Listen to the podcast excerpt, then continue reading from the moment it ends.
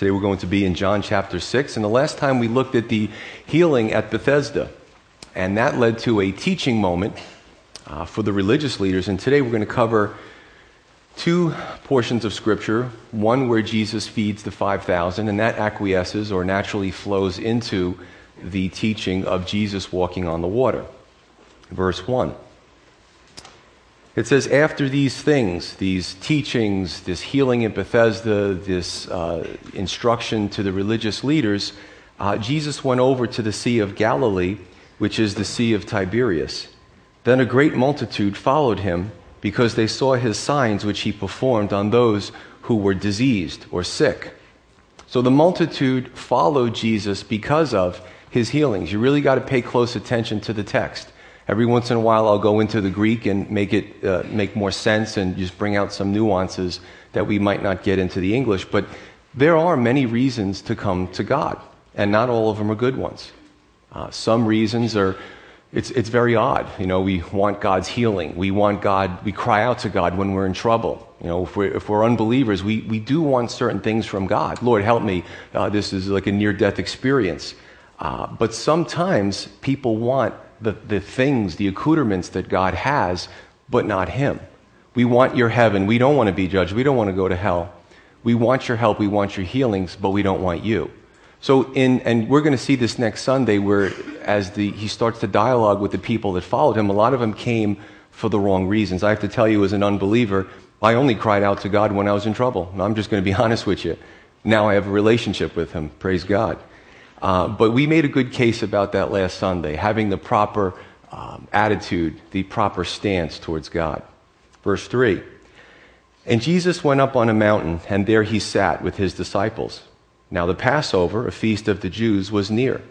Then Jesus lifted up his eyes, and seeing a great multitude coming toward him, he said to Philip, Where shall we buy bread that these may eat? But this he said to test him for he himself knew what he would do. So even the Son of God never hyped himself up. Right? He had no desire to draw the masses, but he naturally did. The Bible says that he went up with his disciples. However, as the word spread, a crowd formed, and before you know it, there's uh, thousands of people in a remote place with Jesus.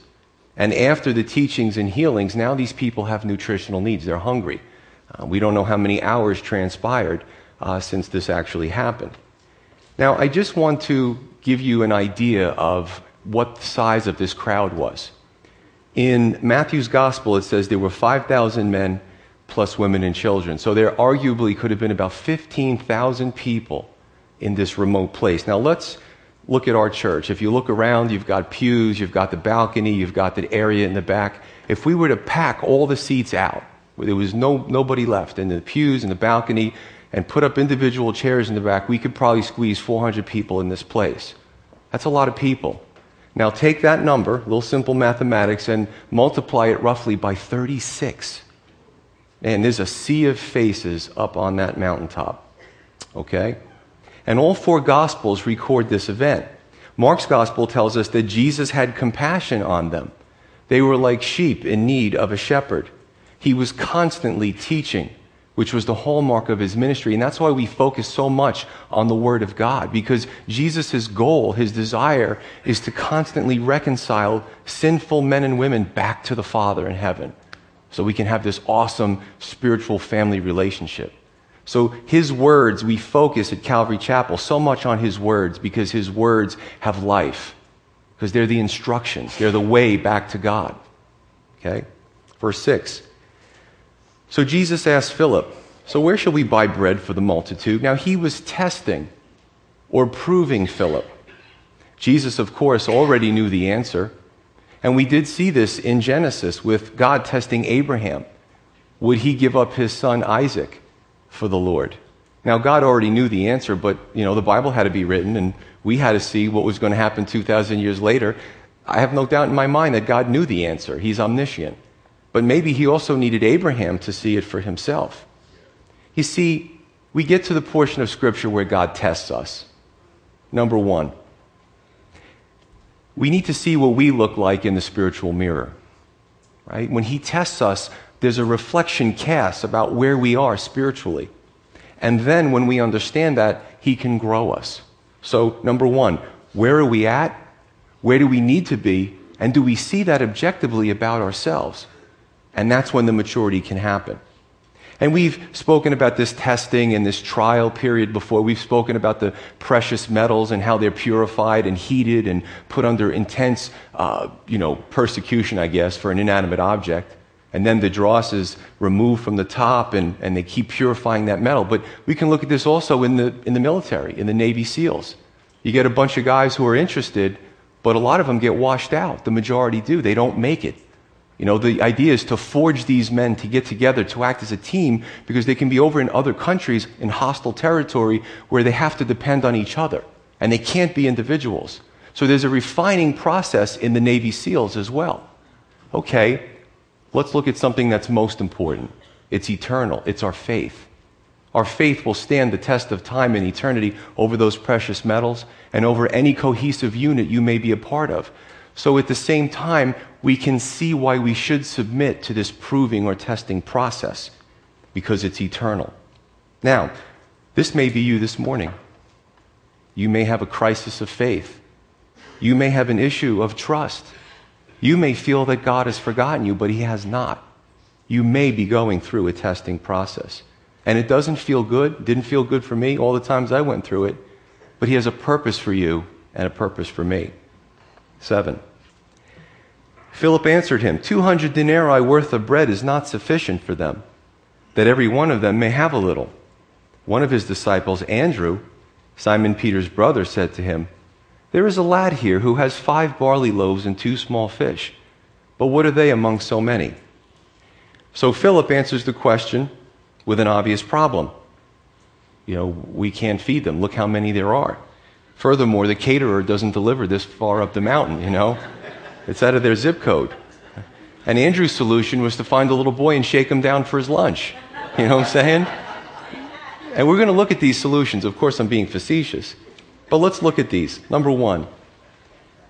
And you know what I love? I love when I go through the Gospels, and it's labor intensive. I go through every other Gospel, and I find out the same thing that's being said from the other person's perspective. And then I take all four Gospels and I bring it together so we can get the whole picture. And I'm going to do that this morning. So, number one, Matthew's gospel. He says that the disciples as a whole, their solution, send the people away. Right? Hey, that's great. No people, no problem. Right? Send them into town, let them get food, let them get lodging. Hey, you're on your own. Okay?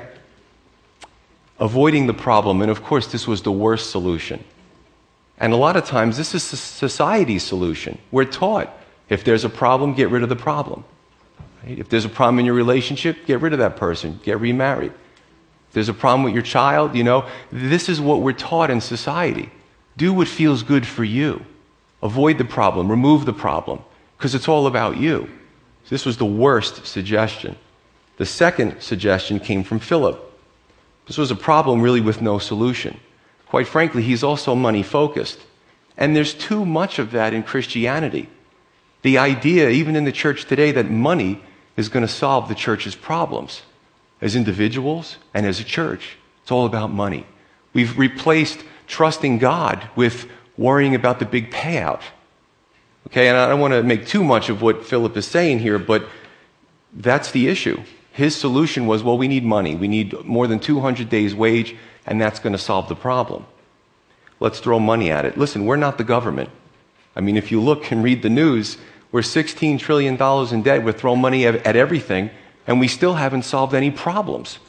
Social, Social Security, Medicare, all that kind of stuff. Um, it, it's not. The solution is to give the problem to God or bring God into the problem. The third solution is from Andrew. At least he does a little bit more than the other, others, is that he finds a boy with food, but he says, hey, it's not enough. I suppose if we take these fish and chop them up, everybody could get a scale or a fin, but I still don't think it's going to work, Jesus. But at least he tried. The boy, he did the most out of all the disciples. He didn't hide his lunch under his shirt. He was willing to give it up to see what the Lord could do with that food. And the Lord multiplied it. I love that. There's a lesson in there that we trust God enough to give him all that we have. Now, if you think of this little boy, his mom probably packed his lunch for him, and he said, Mom, there's this teacher, and it's really exciting. You got to hear him. And he goes up by himself, and he spends hours there, and the little boy needs to eat. You know, children can be afraid, they can be scared, um, and this is all he had to sustain him, but he gave it to the Lord. He gave it to the Lord. We must give over all we have to the Lord, starting with our hearts. He doesn't want rote routine from us, He wants our hearts, our possessions, our relationships, even our comforts. And the Lord will multiply those. You know, it's, it's in the story, and, and, you know, if you've been a Christian long enough, you've seen it in your own life. But the first step is to trust Him enough to give ourselves over to Him. The fourth solution is Jesus' solution. And that solution is to bring God into the solution. And this was something that he wanted the disciples to learn. I was blessed to be able to speak with a brother uh, over a week ago about a situation. It, we were encouraging him just to really honor the Lord in, in a particular situation. And he did. And what happened was, uh, what we found was he came back to me and told me the bountiful things that God was doing in his life. And it wasn't just in that situation. Seek first the kingdom of God and his righteousness, and all these things will be added to you. It's a prioritization. And sometimes we don't have our priorities right, and we wonder why we're still struggling. Now, this is also a great model for leadership to adopt. Anything you can look at in the scripture, we can take for leadership. Um, and even in our daily walks. I remember even at the pastor's conference, uh, towards the end of the day, it was such an awesome conference. Uh, I ended up getting a migraine, and I was in the other pastors' that are part of this church in their room, and I just was out. You know, was I had to be in the darkness. When you get a migraine, you got to deal with that stuff. But one of our elders, John, had come in, and, and I said, you know, I'm going to take advantage of this situation. So I just talked about a minor problem in the church that worked itself out, and I said, so how would you handle it? And he started, and he, he heard himself as he was speaking through it. And I challenged him on some points, and it was really neat how we worked through that. But this is the model that I took from Jesus. He did the same thing with his disciples. I already know how I'm going to handle this but I want to see how you guys are going to handle it. Now work it out. See how it fleshes out. That's pretty neat to look at. Verse 10. Then Jesus said, Make the people sit down. Now there was much grass in the place, so the men sat down, in number about 5,000. And Jesus took the loaves. When he had given thanks, he distributed them to the disciples, and the disciples to those sitting down, and likewise of the fish, as much as they wanted. So when they were filled, he said to his disciples, Gather up the fragments that remain so that nothing is lost. Imagine watching the Son of God work. I could just picture some of the disciples nudging the people and go, You got to watch this. This is going to be good. You know what I'm saying? So that's why I like to do that. Hey, we talked about the numbers, we, we talked about how many people were there. Just interject yourself into that situation. It must have been quite fantastic to look at. Mark's gospel tells us they sat in ranks, in hundreds and in fifties. And then we know that Jesus gave thanks, which is something that we always need to keep in mind to give God thanks for anything and everything that we have. Three, he distributed the food, or they did. And four, he even had them gather up the fragments. The fragments. Now, my grandma, Gr- Grandma Carmela, I, she always would reference this. And of course, she called the fragments leftovers. you know? And she never wasted any of the leftovers. We could be eating them from day to day to day. She would say, waste not, want not. But she certainly got the idea and the impression from Jesus here. Um, they even picked up all the ones that were left. They didn't just leave them laying around. What this shows us is that God is a God of order, and we see that in 1 Corinthians. He doesn't do things haphazardly. There's always priorities that He has when He works, and it's great to watch. 13. Therefore, they gathered them up and filled twelve baskets with the fragments of the five barley loaves which were left over by those who had eaten. Then those men, when they had seen the sign that Jesus did, said, Truly, this is truly the prophet who is come into the world. What grabs my attention is two things. Number one, they were filled, they were satiated. They didn't all get a fin and a crumb, put it in their mouths, and say, Imagine it, it's really filling. I mean, they were filled. There was abundance, and I love that. God works in abundance. There were 12 basketfuls of fragments left over, which was much more than they started with. So they were empty bellied, they were hungry. There was a few uh, loaves and a few fish, and at the end, they were all full, and they had 12 baskets full. That's God's mathematics, brothers and sisters. This is something to look at this morning. God does multiply blessings over and above anything man can do and anything man can buy. So, what he showed the disciples was we didn't need a dime out of this. We didn't have to spend any money from the treasury. We just asked the Lord to come and bless this, and he did. So, we have mathematics, and I love math, and my son loves math, but this is way out of the realm of what we can do with multiplication and addition and, and um, you know, all that kind of stuff. God provides and then some, abundance and overflow. And we, we bring this back to chapter 4, where he spoke about the fountains of living waters that would, that would come up from inside of us and spill over. That we would be filled by God. We would have an abundance of spiritual things, and that we would overflow onto others. And if you've been a Christian for a while, you've experienced that. I know believers who uh, say to me, I can't remember Scripture. And then God puts them in a situation with a person and they minister to them. And after an hour is done, they call me up and say, I don't even know what I said, but the person was ministered to. God just pulled these scriptures into my head, and, and they were able now to not only be filled, but to, to spill over onto others. And that's exciting. You know, new stuff, new toys, uh, material things, they're kind of nice for a while. But when you can affect another person who has free will, and help to change their life, that's amazing. It's, it's amazing. It's over and above what material things can do. Now, in verse 14, they said, and this is um, really a, a prophetic scripture fulfilled this is truly the prophet who has come into the world. I want to turn to Deuteronomy 18, all the way back into the Old Testament. Deuteronomy 18, starting with verse 15. And this is Moses speaking. And there's a contextual issue here. But he's also speaking in the future about the coming Christ. Why? Because after Moses came some amazing prophets. We know, we think about Elisha and Elijah. And they never fulfilled this prophecy. And no one ever claimed that they fulfilled this prophecy. So this is just to show you how important that Jesus is and how even in the Old Testament, in the first five books, it points forward to Jesus. He says, The Lord your God will raise up for you a prophet like me from our midst, or similar to me from your brethren. Even Moses didn't have the full picture. Him you shall hear, according to all you desired of the Lord your God in Horeb, in the day of the assembly, saying, Let me not hear again the voice of the Lord my God, nor let me see this great fire anymore, lest I die. The people demanded to see God. They demanded uh, to cut out the middleman, Moses, and God did some incredible signs and wonders.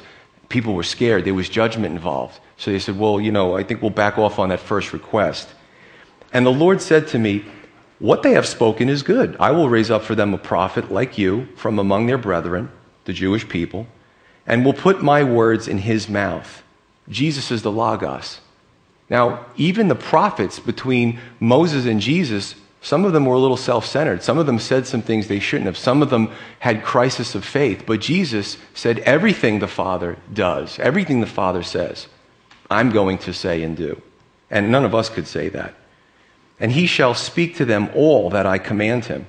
And it shall be that whoever will not hear my words, which he speaks in my name, I will require it of, it, of him. And in the Hebrew, it was understood that the, per, the people would die. Jesus has life. Come to Jesus, pass through judgment, not a problem. Trust Him as your Lord and Savior. Reject the Lord, reject God's way of salvation, and you're not saved. And you will stand in judgment. We covered that last Sunday. 15. Therefore, when Jesus perceived that they were about to come and take him by force to make him a king, he departed again to a mountain by himself alone. Very unusual. Imagine somebody forcing you to be a ruler over them. It's kind of bizarre. But the people hated the Roman yoke and they were looking for a change and they saw Jesus do the miracles and said, okay.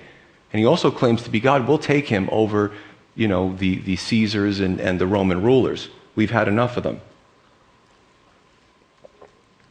But what we see is that big crowds follow Jesus.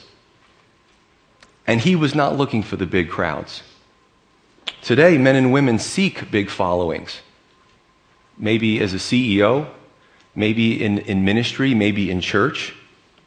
Right? From the beginning of time, you know, dictators seeking leadership or seeking followers, followers. And there are some that they, makes them feel bigger the more that are following them. And this is a problem in ministry. American Christianity sometimes is too caught up in big. So many are caught up in big, maybe leaving the small church for big. Sometimes people get lost in big. See, Jesus wasn't looking for big. Big lights, big money, big name, big followings, big ticket, right? He did his finest work in smaller groups. And again, let's follow that paradigm for us. Everything he did, we can follow. I do my best work spending a half an hour with a person, or maybe spending a few minutes after service explaining something that I said. Dialogue. That's the Jesus style. If our desire is always to be big, we need to check our motives. And again, you look at some of these uh, ideas, these pastors become untouchable. They become celebrities. They need bodyguards. They're wealthy beyond belief. Kenneth Copeland has his own airport with a fleet of airplanes. And what does he get his money from? Little old ladies who trust him, and, and hear his words and think that they have to give him money and God will be pleased with them. These guys are, they fleece the flock. They're not teaching the flock, they're fleecing them. Not good. Take by force.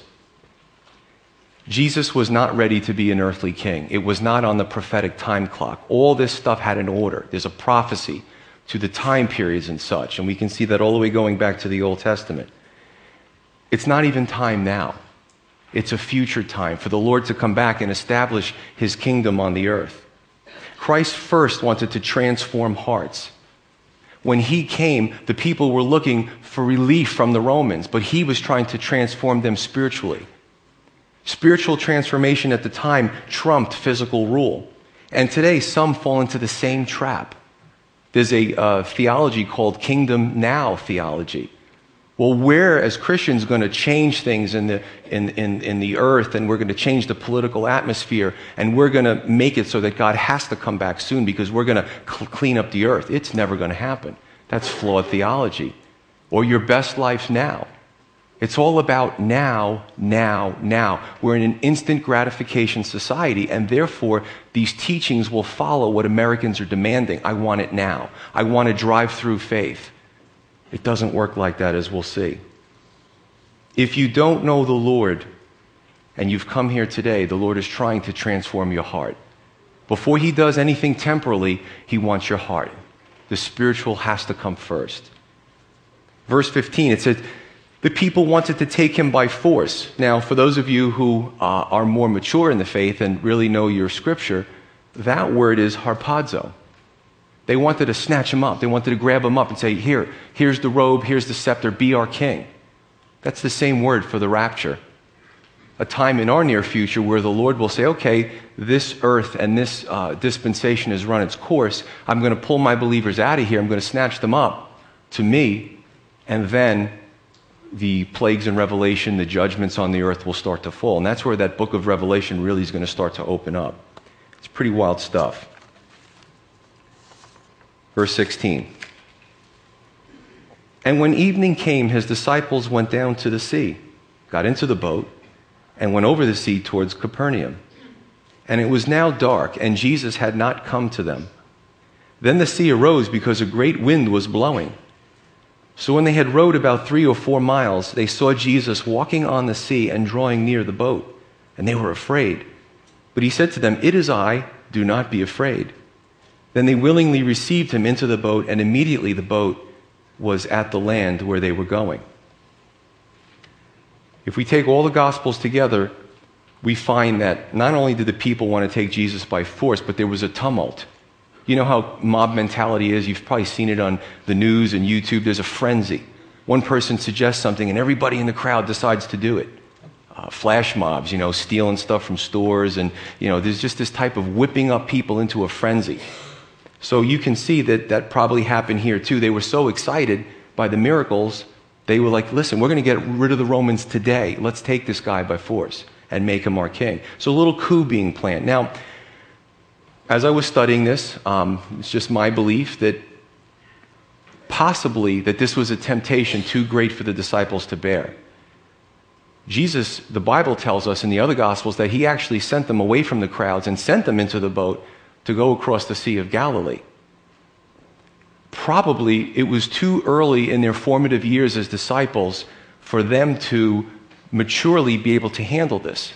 Now, I'll tell you this as a new believer, the first few years and even beyond, and you know, you never become fully mature as a believer. You're always striving for that perfection of Christ. But there were things I couldn't handle, maybe temptations I couldn't handle. And these guys had some character flaws. Yes, the disciples. So when you start to get down on yourself, let's talk about them. Judas, he flaked out. You know, he, he did his thing and, and he never came back. And the Lord really loved him and wanted him to be forgiven, but he went and hanged himself. So we don't really know what happened with Judas, but he did, he flaked out. He left the group. Peter was impetuous. He was always speaking too fast. And then he, the Lord had to rebuke him at times. All right? Um, James and John, we know that they wanted to sit on Jesus' right hand and on his left. They even put their mother up to it at one point in time. Little ambition there. So I can name at least four of the guys who had character flaws. Maybe early in the ministry, the temptation to become great. Maybe Peter would have been like, all right, I'm going to be a general. And James and John, well, we'll be two star generals. And Jesus said, listen, get out of here. get away from the crowd. I know what's best for you. Get on the boat, go to the other side. But there were storms on the Sea of Galilee. Now, the other Gospels do a really neat job of showing the intensity of the storm. And this is basically how it happens. You have the Sea of Galilee, which is still there. The mountains that surrounding it, they're still there. And they're pretty steep. And the cold air that comes down from the mountain, you know, cold air falls, it swoops down to the sides of the mountain and ends up on the sea. What happens, the heat of the sun warms up the air on top of the water. I feel like I should do a Weather Channel kind of presentation with the clouds behind me, you know. I'll be brief. so you have the cold air clashing with the warm air currents, and then you have this turbulence. Understand, these guys were, many of them were experienced fishermen. These guys weren't cowards. You ever see like the deadliest catch shows? I mean, I wouldn't want to do that. I mean, I think I'm brave, but I just, I think I'd be thrown up the whole way, but that's not important. The bottom line is these guys were hardened fishermen. They were tough guys. They were strong. They had to carry heavy nets. You know, it's not like the hydraulics you see today. And they were scared. In 1992, and you can look this up, pretty neat, 1992, not that long ago, on that same Sea of Galilee, there was a storm that caused 10 foot waves to crash into downtown Tiberias, causing a lot of damage. 1992. Imagine what the waves look like in the middle. So you can, you can check that out on your own. I thought that would be an interesting little tidbit. So now we have a little bit of the backdrop of what's going on. So let's continue. Mark 6, 48. I want to read this to you. Actually, two verses, 48 and 49, Mark's Gospel. It stopped me in my tracks when I read this. It says, Then he, Jesus, saw them straining at rowing, for the wind was against them. And about the fourth watch of the night, he came to them. He waited, walking on the sea, and would have passed them by. But when they saw him walking on the sea, they supposed it was a ghost and cried out. That's powerful. What does that tell us? It tells us that God sees everything and doesn't always act right away. And this morning, you may be in that situation. He might see you straining, and he would have walked past you had you not cried out in fear. Listen, this is tough. As, as, and, and listen, we mistake this for, well, God doesn't love me, He doesn't care. Yes, He does. He knows the right time to act in our lives. Sometimes, if he does it too soon, and we don't know this, but he knows this, if he does it too soon, number one, we'll either try to take glory for it or we'll forget about him. Sometimes, in order to, to break us, because we need to be broken because we're willful, we're like those mules, he's got to give it some time. Now, when we have a little baby and your baby learns to walk, you've seen it, they kind of is, you know, babies have really big heads and really big butts. I mean, it's just the way it is. and you put this big padded diaper on them, and it's great. It really stops the gravity when they fall on their butt. They're not going to die. when the baby tries to climb up and tries to walk. If we're always there to catch that child, we're never going to teach them anything. As painful as it is as a parent, we need to watch that child fall on their butt a few times and cry. But eventually they're going to be walking. Now, if the baby gets too close to the basement steps, then you got to pull them away. Otherwise, boom, boom, boom, boom, boom, and no more baby. And we don't want that. So Jesus knows, the Lord knows in our lives when to catch us and when to let us fall on our behinds. Amen? Amen. Oh, good. and we've all been there. We, i have been there, and it's not fun when it happens. He knows when to wait, He knows when to step in, He knows when we're on the edge. The bread and the fish were multiplied first. And this was a test, proving and possibly, if I'm right, temptation. Here, he steps it up a little bit. Now there's more at stake. There's a very dangerous storm. This is more of a trial. And we go through these things, through these temptations and these trials and provings. We go back and forth as we mature in our faith. Because we start really as an empty slate that the Lord needs to, to work with. Warren Wiersbe said this. I love this. He said, We often think storms come because we're disobedient. Check this out. He said, Sometimes the storms come because we've been obedient to the Lord, and He sent them. He sent those disciples into that storm. Now, if you don't know the Lord very well, it's going to take you a while to understand the scripture to get this, this proving concept. He knows what's good for us. Don't mistake purifying for punishment. Sometimes we think I'm being punished, but it's possible that we're being purified. Amen? I will tell you this that in my life with my wife, in the early years of our marriage, and I've said this before write a check for the electric company, write a check for the phone company, and I would say to my wife, because I'm very meticulous like this, I would write the check, put the stamp on, and say, now don't put them in the mailbox because we're going to get insufficient funds and we're going to get charged not only by the company, but the bank because we don't have the money in the bank to do this. And this went on for years. But you know what it taught us? It taught us how to be generous. Okay? Health. Between my wife and I, we've probably had about 12 surgical procedures going through general anesthesia. And I don't spill my tale of woe here from the pulpit, but it wasn't fun. Recovery process is often not fun, but you know what it taught us? It taught us to be more compassionate when other people go through that. Now, it was miserable when we actually went through it, but it was for a purpose. This is why I have a problem with the prosperity gospel, because their design is to create spiritual babies forever. Don't, don't be hurt, don't be sick, don't, don't have not money. You know, you need to have money and you need to be healthy all the time. Not true. If that's the case, we will never grow and we will never learn. It makes spiritual American babies not good. You will go through things in your walk where your relationships are tested. You'll be lonely at times. You'll have no friends. People will abandon you. It happened to Jesus. You will get slammed. And sometimes we can get angry about it. It's okay. Sometimes we get a little depressed. Sometimes we get a little bitter about it. Sometimes we really need to be with the Lord because He's got to get us through. But I'll tell you this I've been a pastor for eight years, the senior pastor of this church. Maybe if I would have tried to start two more years earlier, I would have messed the whole thing up. You see, he loved me enough to test me and prove me and, and cause uh, trials in my life, but He also loved you so that I didn't mess this place up. Isn't that amazing? So, when you really look at the forging process, the purifying process, there's a reason for all of it. We have nothing to give others if we haven't been through it. Okay? We, we can give more when we've been purified. And that's a lifelong process. And you may say, and, and it, it is kind of funny because when I was really upset with Lord, I would complain to Him. I'd be angry. And I didn't hear an audible, audible voice, but the thought that entered my mind was, Didn't you say you wanted to be a pastor? and it shut me right down. And I'm like, Oof. My wife reminded me of that too. And you may say, But my carnal Christian friends are doing just fine. Nothing seems to happen to them. Well, there's a reason for that. Do you want to be like that? Or do you want to have a stronger faith than just a surface veneer? Raise your hands. How many of you have prayed for patience? Wow. Did God take a nice little box, put it in there, put a pretty bow around it, and say, Here you go? Just come through the drive through and I'll hand it to you. Romans 5 tells us that patience, it starts with tribulation. So be careful what you ask for. Lord, I want to be a, like those, those believers of old. I want to be uh, like those, those great giants of the Christian faith. Be careful when you ask that question. And look what see what's coming around the corner.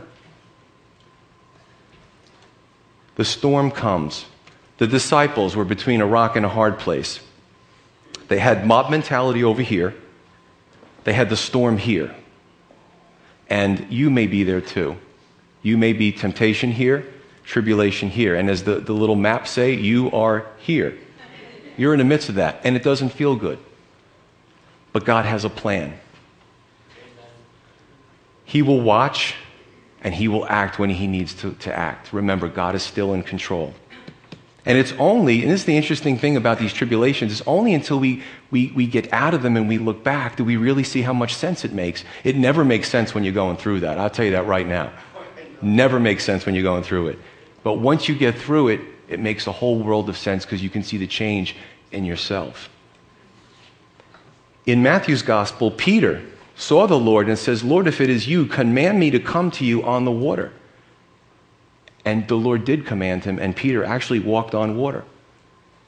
But he sank when he took his focus off of the Lord. And he said, Lord, save me. Lord, save me. The awesome thing about the Lord is he will never give us more than we can handle. If you're all still here and you're all still sane, then God didn't give you more than you can handle. He never will. And if you say, Lord, save me, it's like that trump card. Lord, I got my hand out, I'm sinking. But you got to put your hand out. Because if you don't, you're going to sink. Verse 20. He says in the English, in John 6, verse 20, It is I, do not be afraid. Doesn't come out real well. Let's go to the Greek and then let's go back to the English again. He says, Ego eimi me phobeisthe. Now, what that means is, if you're familiar with it, ego eimi, said so many times. He says, I am. And that is the name that God used for himself, the eternally existent one. I always was and always will be. And that's what was used in Exodus 3 when the Father spoke to Moses. Jesus takes that and says, I am. He's basically saying, I am God, and because of that, do not be afraid. It makes more sense when you actually pull it out of the Greek. You guys, the reason why you shouldn't be afraid is I'm God and I'm right here with you. I'm not going to let anything happen to you. 1 Peter 5 says, Cast your anxieties upon him because he cares for you. Amen. So, verse 21 in the end, the disciples willingly received him into the boat.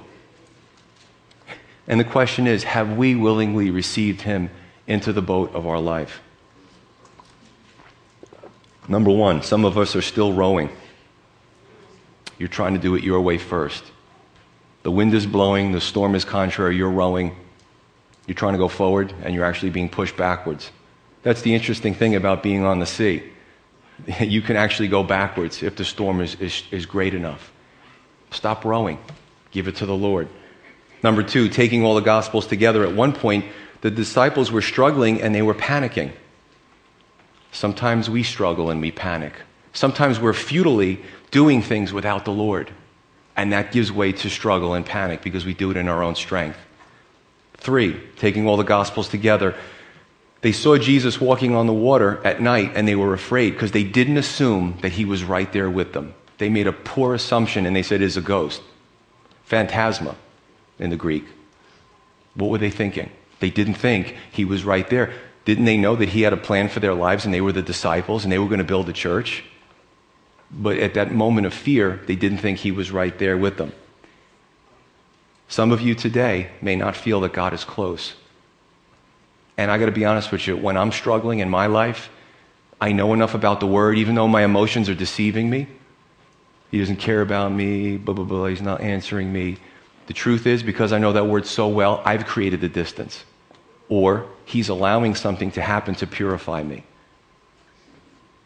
We have to assume, though, that he's right there with us and he's not going to allow us to be destroyed. And four, but in the end, they willingly received him into the boat. And from that point, they were finally at peace. Are you willing to receive him into the boat of your life? I was watching a, a show. There was a, a book written, a documentary, because it was such a powerful event. And there was a show done on it called Amish Grace.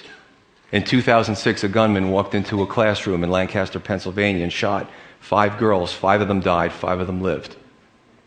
And the, the news people, secular people, were blown away by the grace and the forgiveness that the Amish community showed the gunman's family. And they, were, they couldn't believe it. Uh, not long after the shooting, the elders from the community of the Amish people, they came to the house of the wife of the shooter, and they, they just were ministering to her. They brought stuff to her house. Um, it was unbelievable. There's a line in the movie where, the, where the, one of the wives is struggling, the Amish women, because her daughter was, had died. And she was angry with God and struggling with forgiveness. Now, eventually she did. But in between, the husband said to her, Faith must be tested because it's not a true faith if it's not tested. Today, we're speaking about a pragmatic faith, and faith indicates trust in God. It's real cool to read about it. Oh, it warms my heart. Hey, I feel great on Sunday. Let's go to the beach. But it's more real when you go through it. And nobody, believe me, I'm going to first to raise my hand, oh Lord, so I'm learning about something. He says, okay, now you're going to go through it. I really got it, Lord. It's okay. You don't have to do that. I appreciate your help. But, you know, it's a, this pragmatic faith where we go through it. Now we're going to do it by the numbers, and you're going to really learn it well. It's powerful. Some of us this morning, our faith has not yet been tested. Others, Right now, you're in the midst of a very difficult testing. And still others, we've grown because we've been through that testing and it's made us better people, it's made us stronger. But if the Lord can feed 5,000, maybe 15,000, He can provide a solution to any of your problems. Amen. Amen. If the Lord can walk on water, He's showing that He has dominion over the elements. I have dominion. I created this. I can do whatever I want. Gravity's not going to affect me over a situation right now that may be troubling you. He has power over the storms and the waves, and He's conquered death, that last foe to be defeated. So, what is it that you don't think He can handle? Trust Him. And you're here for a reason today. Trust me in that one. Only because I know the scripture. Don't trust me for anything else. Charles Haddon Spurgeon said this The time will come that instead of shepherds feeding the sheep, the church will have clowns entertaining the goats. That's powerful. Is that where we want to be? Is that where we want to be? It's true today. There's too much of a one sided picture of the faith that's pre- presented. It's watered down, and it's, it's, for the, for, it's for Western Christianity a watered down diet, a liquid gospel, for them to be spoon fed so that we can remain babies forever. That's not, let me tell you something. The, the persecuted church, they don't understand. There's no such thing as the prosperity gospel. Why? Because they're not prospering. Because they're poor, because they're sick, because there's a lot of pastors' widows, because pastors have been killed, churches have been, been burned down. There's no such thing as the prosperity gospel over there. It's real Christianity. And they have to forgive. And we read that, um, I think, last Sunday, the Sunday before. Because as a result, Western Christians sometimes we're afraid to fail. We're afraid not to look perfect to our peers. We avoid problems or we desire a carnal Christian existence. And every one of those four things, at some point in my walk, I've been. I'm just here to tell you that right now. When we stumble and we're troubled, let's not seek entertainment or carnality or the easy way out or even isolation. We hurt ourselves when we do that. Let's look to the Lord to solve, multiply, and provide as He did when He fed the 5,000. Always willing to receive Him into the boat of our life to practice a pragmatic faith, a real faith, not something watered down or textbook. To live through what we just learned about and trusting Him, trusting Him for the outcome no matter what. Let's pray. Father in heaven, Lord, your word is powerful, Lord. Um, we, we read the stories, we even act them out in plays, but I can't imagine maybe the terror that the disciples felt as the waves were just well above that little boat that they had, taking on water. And uh, it's just